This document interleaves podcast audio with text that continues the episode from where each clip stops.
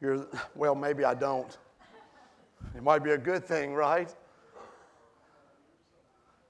But um, as you look up, up here on the monitors and whatnot, if you don't have your, your Bibles or you, you don't have a tablet or something with you, you can follow along with us up here on the monitors. But if you look at the monitors, you'll, you'll see that we have titled this journey through uh, these first couple of chapters in Luke as Christmas begins. And there wasn't a whole lot of thought given to that. It was just the reality of that's the picture that the scripture paints, right? It's the beginning of Christmas. But the fear, the fear component is the fact that we're in chapter one and this is the third week, right? And there's a reference to chapter two. And I know you're paralyzed with fear thinking, is Trent going to keep us all the way through the rest of one and into two? Well, no, he's not. But when we get to the end of the, the message today, you'll understand what your role is in the beginning of Christmas, okay?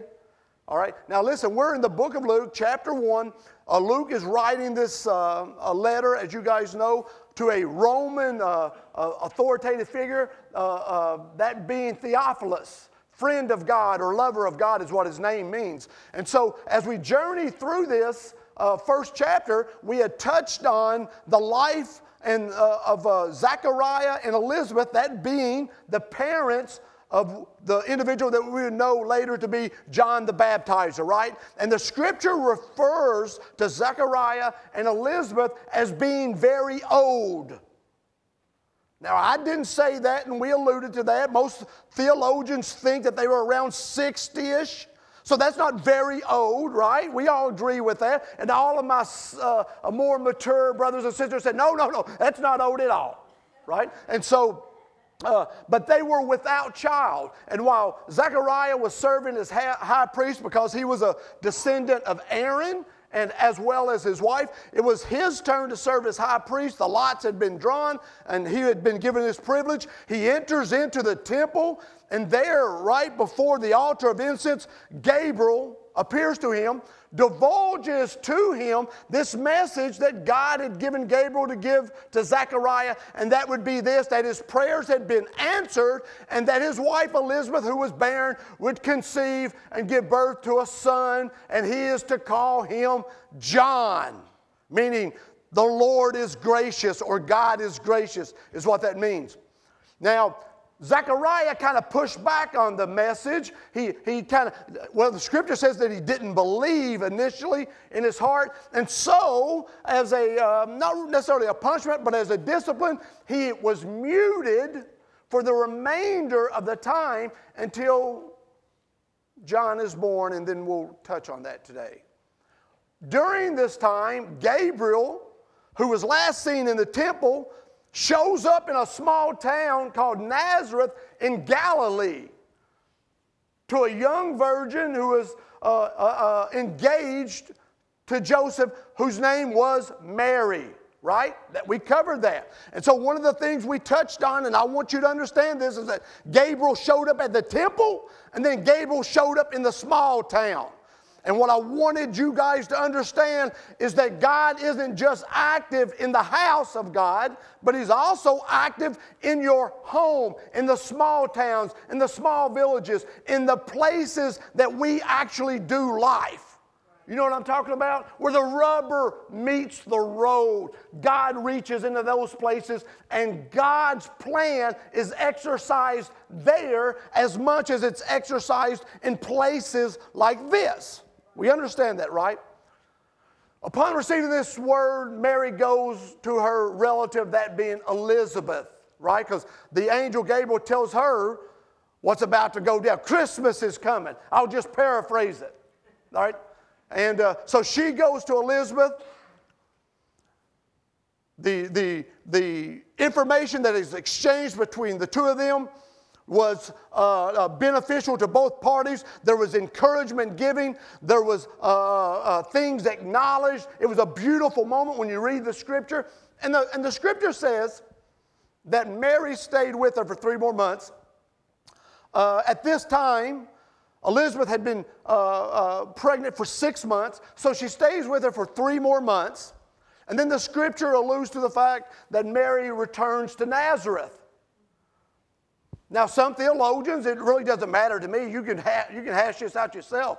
Some believe that she stayed the nine month till Elizabeth was married, and some believe that she leaves right uh, or uh, before Elizabeth gives birth, and some believe she leaves uh, leaves right before Elizabeth gives birth to John. Regardless, the time comes for her to give birth to John. Whether Mary is there or Mary isn't there isn't the issue. The issue is where we find ourselves today, and it's in Luke chapter 1, verse 57 through 80. Boy, that's, that's terrifying, isn't it? 57 through 80. We're going to combine the Christmas service and the New Year's service together because that's be about the time we get out, right? That's what you're thinking. But we're going to read a large portion of this. But what I'm going to do for your benefit, so I'm not having to reread the scripture multiple times, I'm going to pray over the scripture. Is that okay, Peggy? We're just going to pray over the scripture, right? Yeah, it's okay. We better pray over the scripture. We're going to pray over the scripture, and then we're just going to kind of navigate through it, Brittany.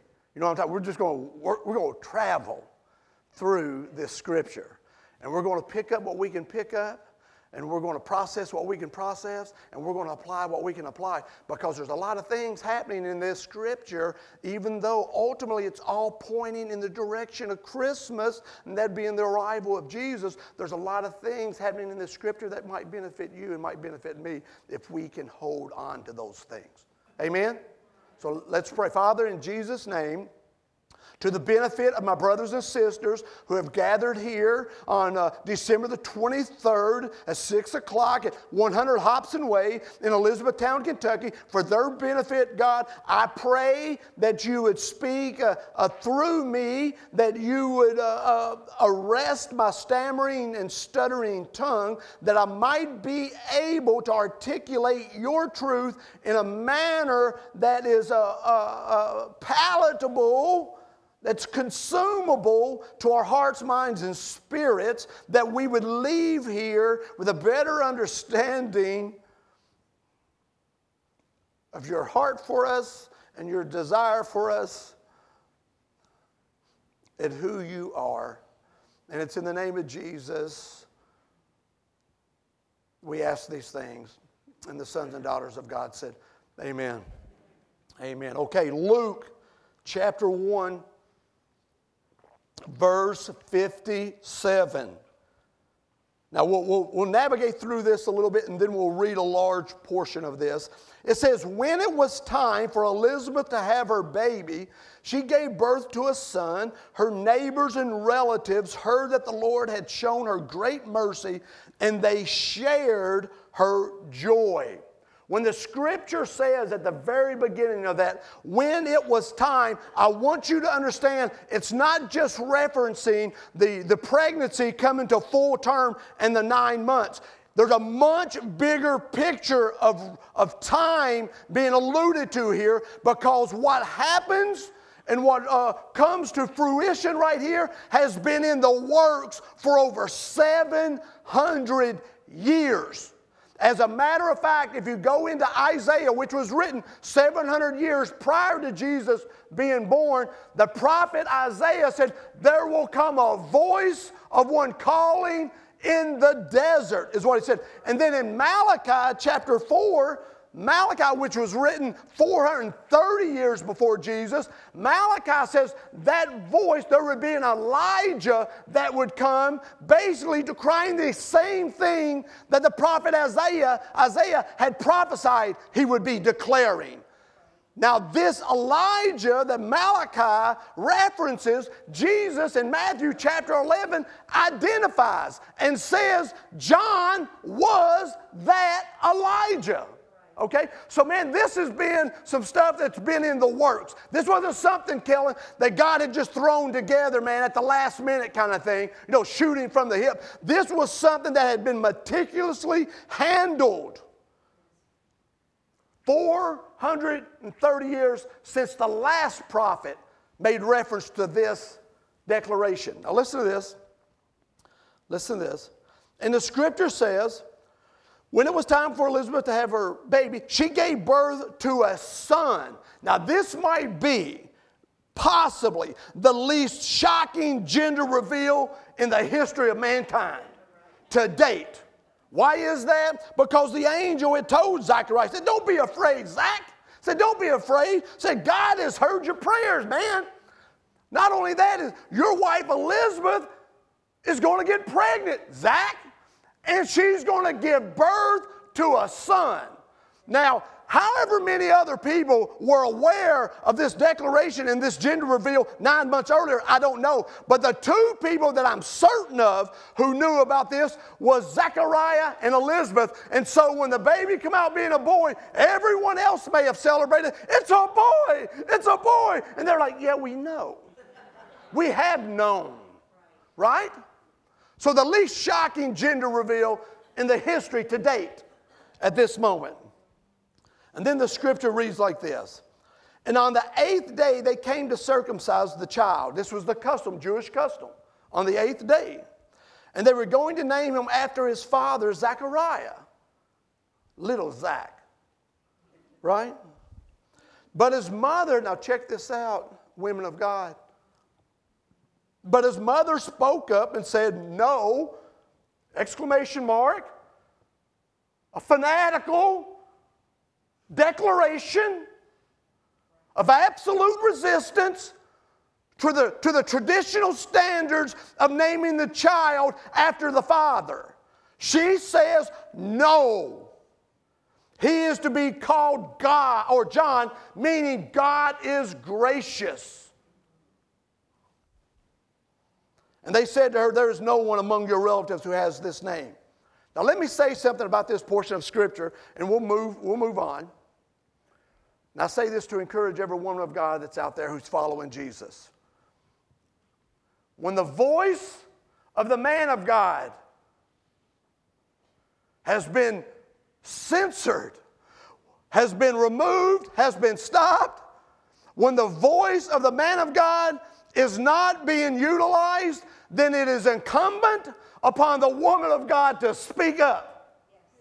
It is for your children. It is for your families. If you have a husband, a father who wants to take a back seat to the spiritual needs and importance of, of uh, and the application into your family, if they just want to remove themselves from that responsibility, woman of God, stand up for what God has said and you speak on behalf of the purpose of God in the lives of your family as well as the lives of your loved ones, your neighbors your co-workers. Don't allow culture to silence your tongue, woman of God. And here she was, her husband, Zechariah, the high priest, or was the priest, who had been silenced out of discipline by God. When he could not speak, she speaks. Her resolve was not built upon some agreement with Zechariah about the name. Her resolve was built on the revelation that Zechariah gives her that this is what God has said. So at this moment, what God has said trumps traditions, cultures, and even Zechariah's tendencies to want to name his own son after himself. Right? Listen, I remember when our son Clark was, was still in his mother's womb, right? And I remember it, it was getting pretty close to, to uh, the due date. And I remember uh, being big Superman fans, and you guys know this. I'm not, I'm not uh, outing myself. You guys know I'm a big Superman fan. I remember we were watching uh, at the time a TV show called Smallville. Anybody remember a TV show called Smallville? Smallville, okay. Okay, there's seven of us that have good taste. Okay, we were watching this show called Smallville, and I jokingly said, let's name him Clark. It was a joke. And I remember as we, we edged on into the last week or so prior to her giving birth, I said to them, I remember us sitting in the living room, Dwayne, and I said to them, I said, man, we gotta, we gotta resolve this name thing. We got to come to a conclusion. What are we going to name this kid? What, what are we going to name him? They said, well, Carrie said, Well, we've already chosen. Taylor's like, Dad, we've already picked a name. And I said, What? And they said, Clark. I said, I was kidding. I was kidding. And they were adamant. They were going to hold to this name. And I said, okay, let's name them. We'll, we'll give them three names then. We're going to call them Andrew, Clark, Reed. And in my intellect and my understanding, I said, I will leverage those two names against the one name that I don't necessarily like as much. And so when he was born, they would call him Clark, and I would say Reed as in Reed Sheppard to my Kentucky fan brothers. I beat Jeff Sheppard to that. And I would call him Reed Evans. And then some outside forces invaded our home, that being Angie and others, who started calling him Clark Bar and Clark this. And, and, I, and then I was pushing up against multiple people. And, and so we had me squalling out with a desire to pull him into my own heart and, and call him Reed. And then I had all these women around me calling him Clark. And so after a, a, a matter of time, I just made concessions because he wouldn't even look at me if I called him Reed. My kid would have been three, four, five years old walking down the hall or the, the, the, the aisles at Walmart, and if I yelled out, Reed, he would just keep on going. But if I said, Clark, he'd turn around, ear in tune to that name. That wasn't the case here. The name had been given by God, the information had been somehow shared with Elizabeth, and she was adamant that if he can't name him God, I know it's the purpose of God, I will name him God. And guess what happens? She gets kickback. She gets kickback. What is the kickback?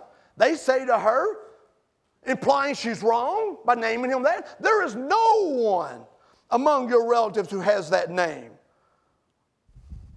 Unbeknownst to them, in keeping with tradition, they were actually pushing back against God.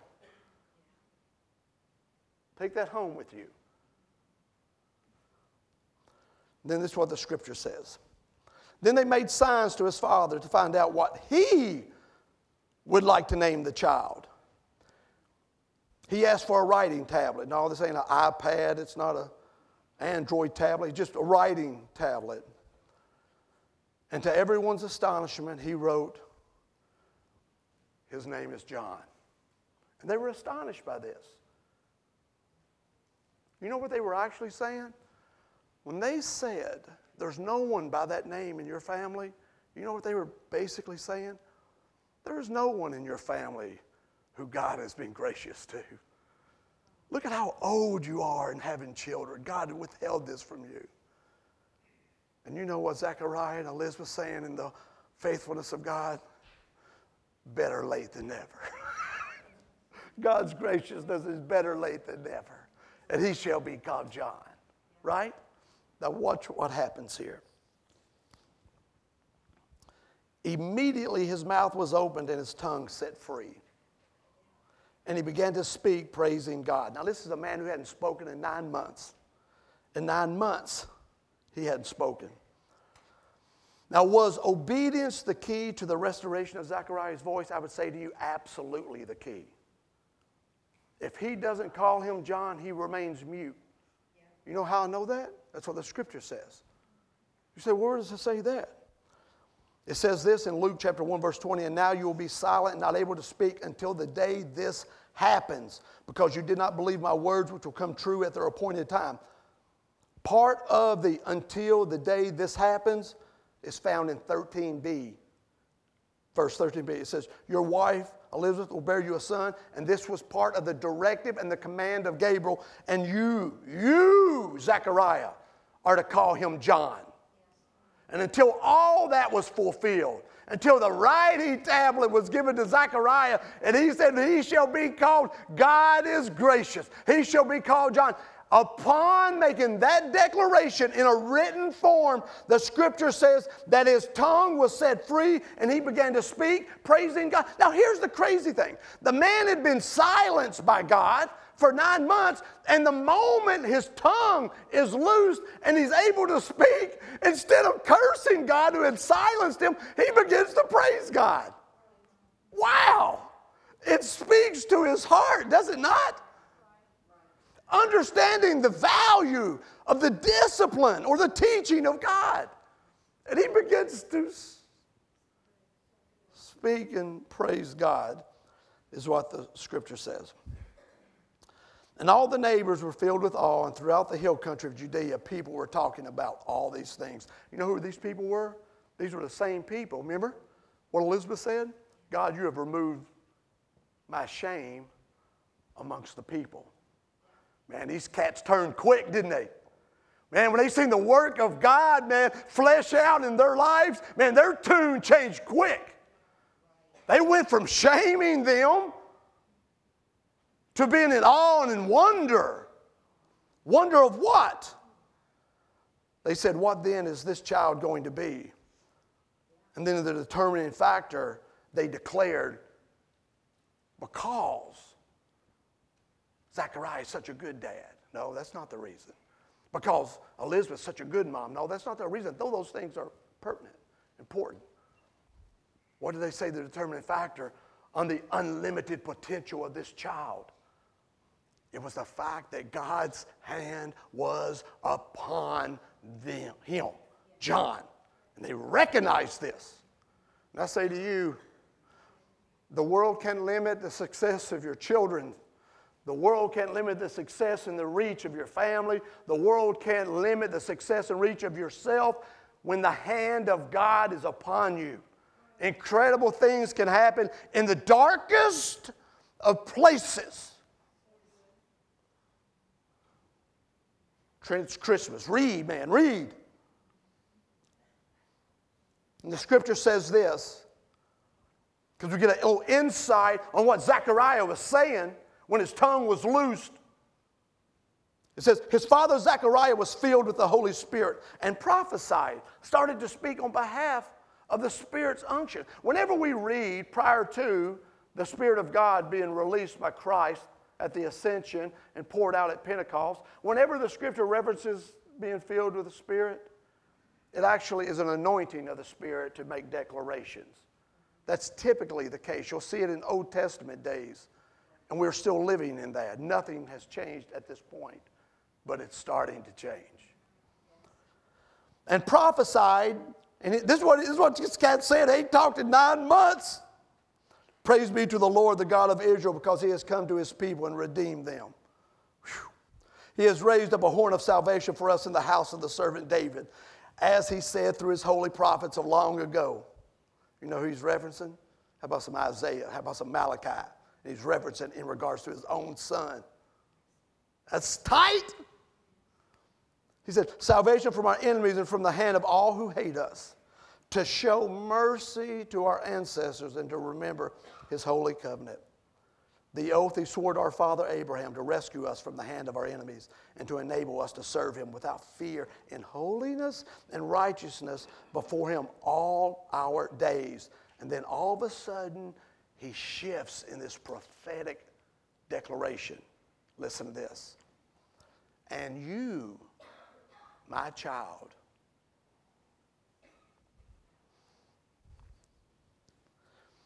Zechariah acknowledges God's graciousness.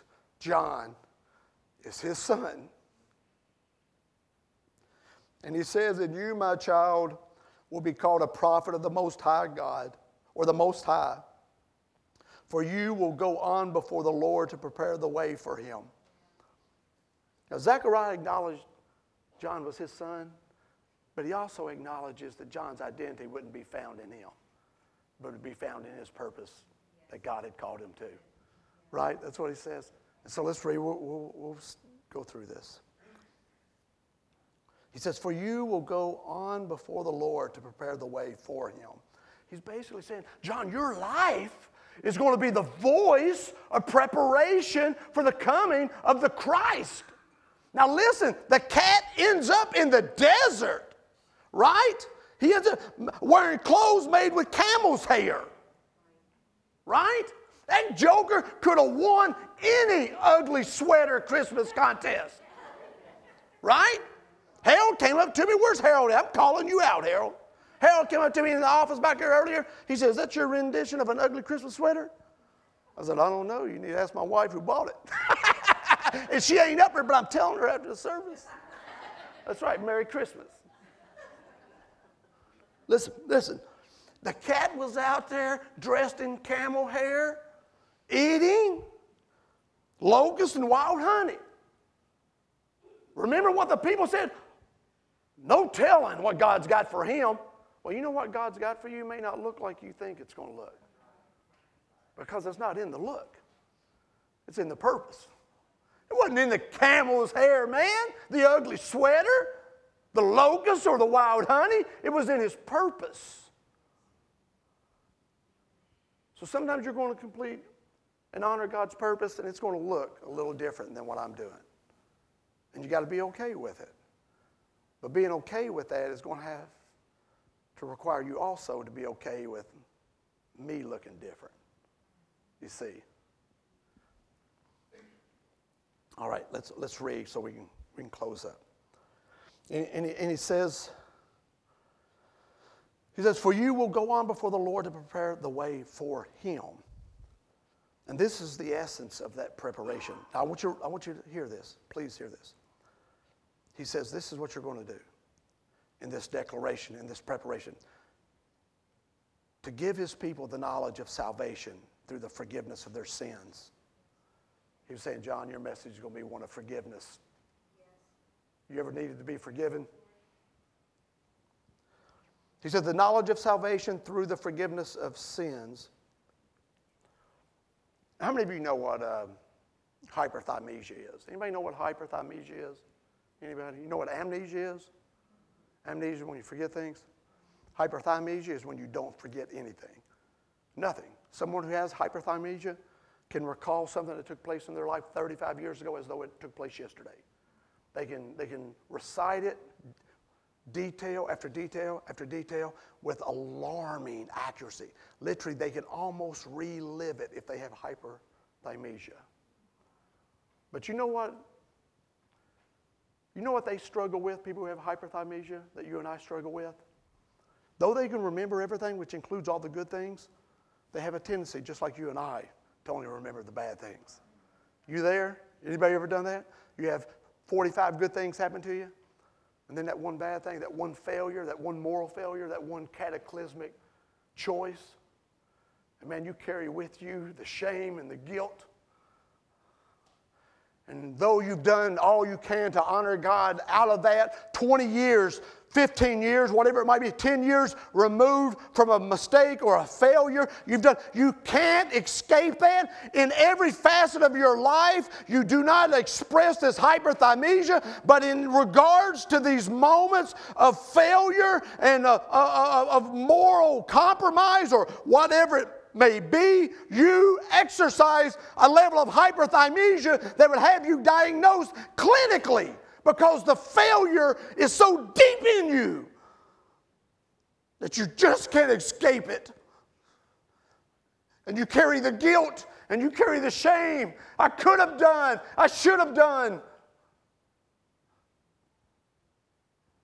My nephew, who was shot and killed robbing a bank, you guys know the story. Y'all know the story. Man, I poured my life into him. I gave him everything I had to give to him. Man, we were six months apart. I, I remember when he was in prison, man, I visited him as often as I could possibly visit him. I was going into these high uh, maximum security prisons, and he would walk out to these visitation tables, six foot three, 220 pounds, solid muscle, skinhead, head shaved, and there we would sit at these tables, and all I could see was the little boy I grew up with, and I would share the gospel with him. And I would extend myself into his life, and he would be fighting back tears because he knew if he showed a weakness, it would make him vulnerable in such a place. And I could see every fiber of him resisting letting go and I remember when he got out of prison, I remember picking him up. I remember Taylor being a little bitty girl. Taylor probably wasn't three or four years old. We took him out to Wendy's. That was about all I could afford. Hey. And we sit there and I shared with him and I commu- communicated with him. and then the day came when I was at work, and the phone call came and said, Trinity, you need to call home. There's been something terrible that's happened. So I called home, and they said, uh, Brad's been killed. I said, What? They said he got shot. Yeah, I got shot. Scrapping, physically imposing. He looked invincible. He, how did he get shot? He said he had entered a bank, jumped over the teller's desk, grabbed a handful of money, jumping back over the teller's desk. The president of the bank met him and shot him twice in the chest. And the video was released to us as a family so we could see it. And I thought to myself, oh my goodness. After preaching his funeral and him, I remember Peggy, I remember Amanda in the shower just weeping over him. You know what I kept thinking? I've carried this for years, and the enemy tries to bring it up. Trent, you could have done more. And as much as I try to forgive myself and move away from that, the hyperthymesia that I really don't have, it starts to work on me. And sometimes in dark hours of the night, man, I remember this stuff. And there's times when I'm praying for you, and the enemy brings it to me, Tink, and says, How can you pray for them when you failed him?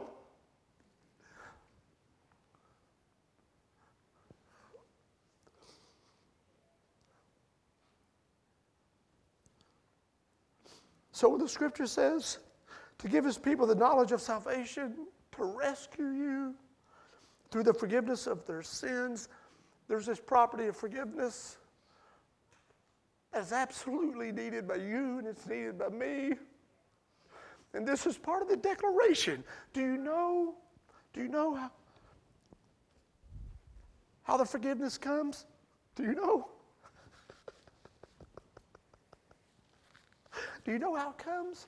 Listen, because of the tender mercy of God. That's what it says, the next verse. To give his people the knowledge of salvation through the forgiveness of their sins because of the tender mercy. So I'm overwhelmed with this guilt and this shame.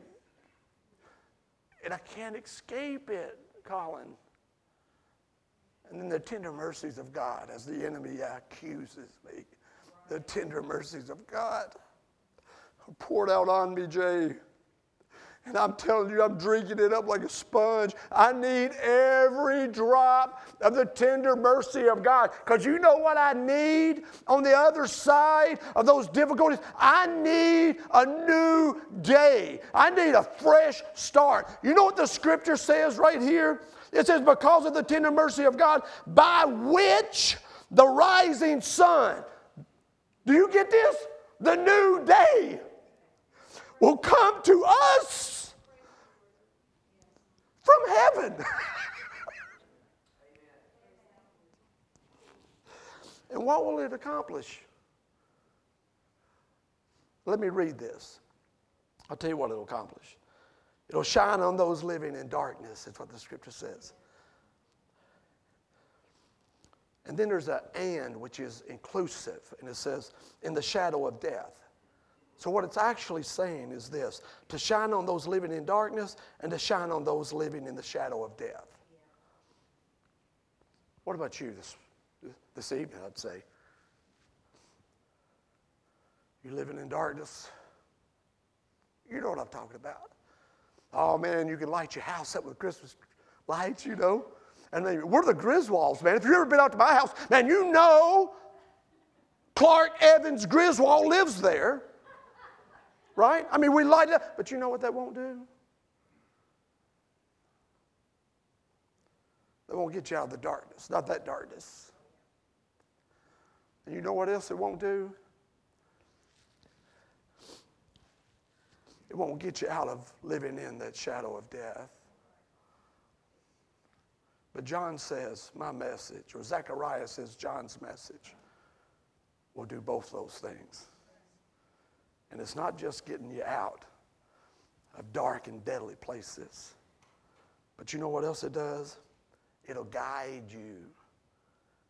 The scripture says, to shine on those living in darkness and in the shadow of death, to guide our, it's inclusive. Listen, Zacharias prophesied, he's talking about himself too. To guide our feet into the path of peace.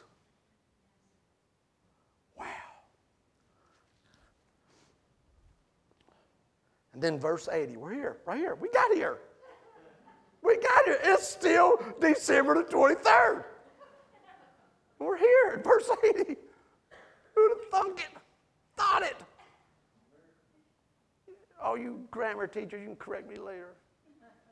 I won't listen. This is what scripture says. And the child grew and became strong in spirit. And he lived in the wilderness until he appeared publicly to Israel.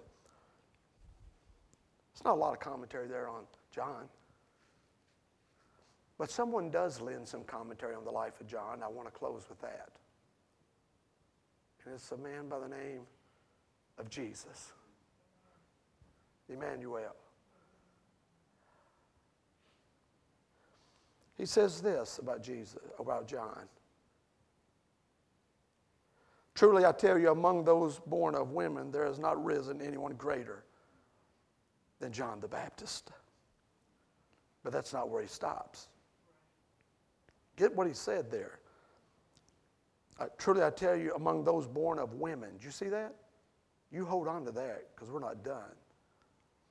Yet whoever is least in the kingdom of heaven is greater than he. Why is that? Do you know why it is? And I'm not asking, that's rhetorical, don't shout out. You know why it is? Because if you're in the kingdom of heaven, if you're amongst the kingdom, the least, you're born of the Spirit. See what the difference was? John was born of a woman. Jesus is saying, the least in the kingdom is greater than him. They're born of God. These are the very words that he says to Nicodemus in John chapter 3. Jesus said, Very truly, I tell you, no one can see the kingdom of God unless they are born again. So it is in verse 8 with everyone born of the Spirit.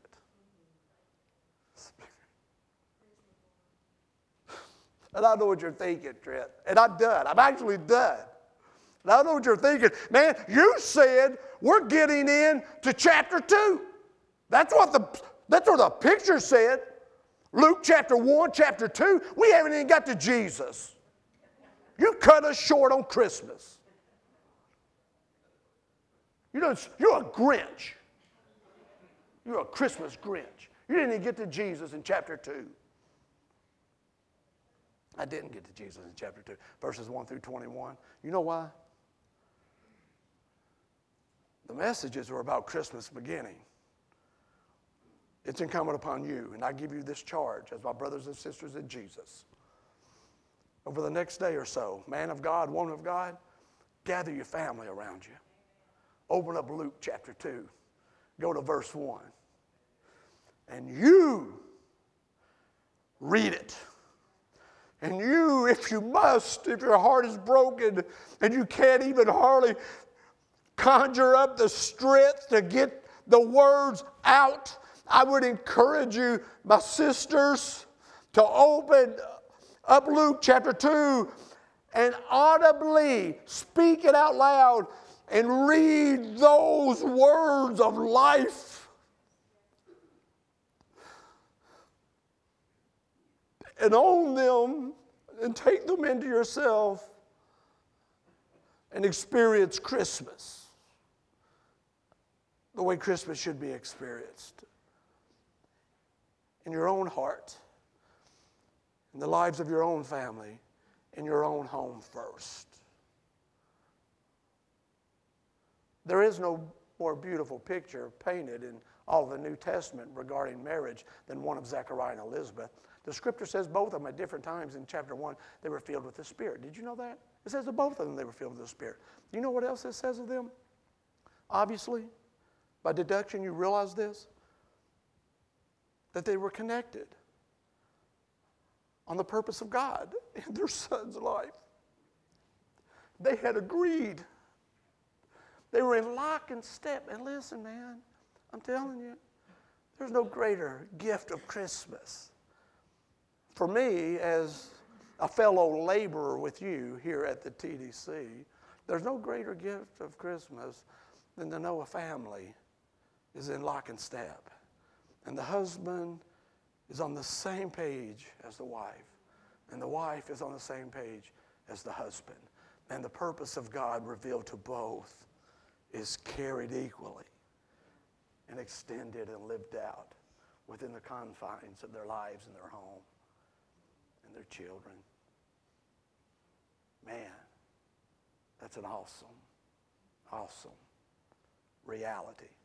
In Jesus, that can be yours and mine, right? Yeah. So stand with me. I'm going to release you. I'm going to release you. You're going home. Christmas isn't over. It's still, you still got some time to get your shopping done. Husbands, you got time. The gift card stands are plentiful, or at least they were today when I was buying mine. So you have hope, right? But I say to you, take that time, be encouraged in His Word, and just cling to it. Read it for yourself. Read it for yourself. It's just one page over. Just pick up that thin page, Kevin. Just turn that thing over, man. And start reading it. It's beautiful.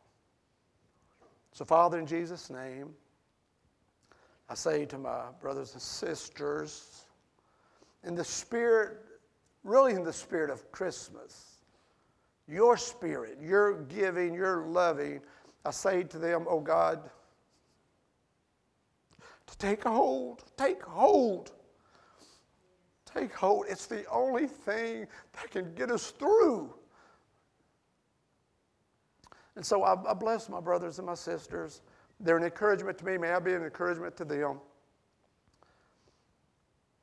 Father, may your spirit go with us as, as, as it did in Zechariah's life from the temple to Nazareth with Mary. May, may you move with us in the same way. God with us, Emmanuel, the Christ candle we lit, Lord, to recognize that. May we not shorten the reach of your arm in our lives and say, it's only at church can you do these things. But oh God, may we open ourselves up to you reaching into the real world of our lives. So I bless my brothers and sisters as we go forth tonight under the influence of your word and your spirit. And it's in the name of Jesus we ask these things. And the sons and daughters of God said, Amen.